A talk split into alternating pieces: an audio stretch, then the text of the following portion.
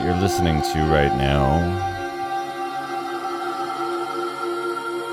is Justin Bieber, an artist who I know virtually nothing about. This is a song of his called You Smile. You spelled with just the letter U. And it's been altered somewhat. There's a program, a software program called Paul's Extreme Sound Stretch and some enterprising human being thought to take this Bieber track a couple years ago, run it through Paul's Extreme Sound Stretch, and put it up on the internet, where I encountered it.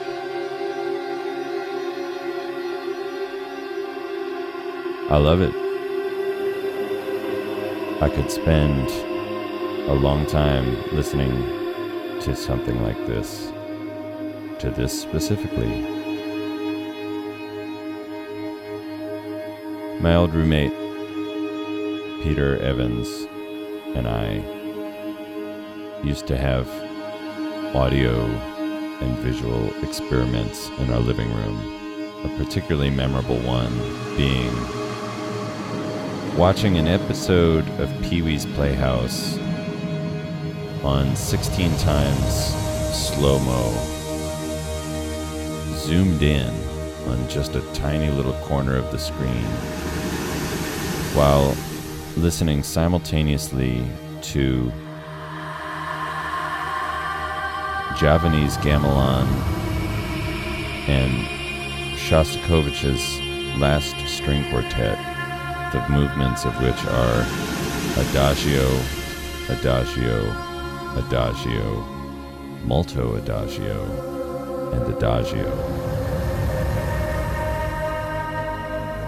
It was a powerful experience. And when I heard this Bieber track slowed down, it slowed down eight times, supposedly. And it's not slowed down the way if you have a 45 record that you're playing at 33, the pitch gets lower and everything. This software is pretty advanced, although available for free. And it just manipulates the sound. It adds things. I don't know what it does. It's a great program. It's far beyond my expertise. But I thought that maybe I would include something on the Escape from Society record that was processed in such a way. Make a sort of normal length record and then blow it out. Finish up with a track that was many minutes long. So, what we did was we went to the studio with a sketch of an improvisation that was based almost completely around this guitar tuning that is non standard, but it is a standard oud tuning, where two of the strings are a half step lower, making this nicely resonant A chord with, with some extra notes in it. But it's very pretty. sounds pretty on harmonics. It sounds pretty all over the place. I like playing with this. So I wanted to include that. I wanted to do the slow down thing. I thought I'd put them together. So we improvised a little bit. And for those of you who have heard the album already, you know what the end result is. But before I play that, and it's very long, so we'll keep this brief.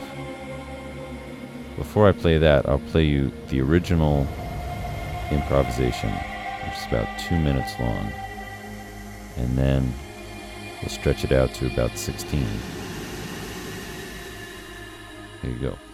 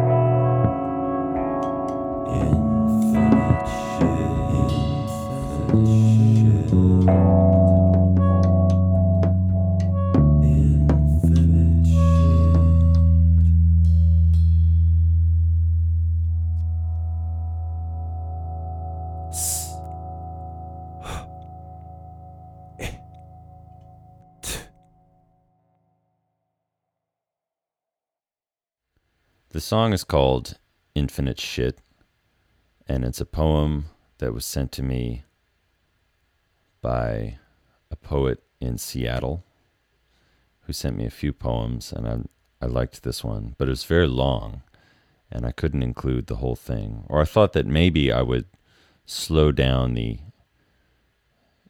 improvised material and say the words on top of it at normal speed or something. But in the end, I took just a, a small fragment of the poem and wrote a melody that would fit into the material that we had improvised, sang it as an overdub. And the other thing that was added as an overdub was this nice shell chime that Ian has at his uh, yarn wire practice space, the practice space that he uses for his percussion new music group. And it's a bunch of very thinly sliced shells hanging together on fishing wire. And so it it creates a lot of the atmosphere for this track, the sort of metallic a lot of that is just this shell chime when it's slowed down. And we slowed this down about 800%, same as the Bieber thing I played at the beginning. I don't know what else there is to say. This is going to get all psychedelic on you. It's going to be 16 minutes long, and I won't come back at the end. So if it's not your thing, you can turn it off and you won't miss much. But if it is your thing, uh, go ahead get into it. I find this music has been good for every situation that I've put it on in so far. I haven't fallen asleep and crashed the car or done anything like that. It's just nice. Here's Infinite Shit.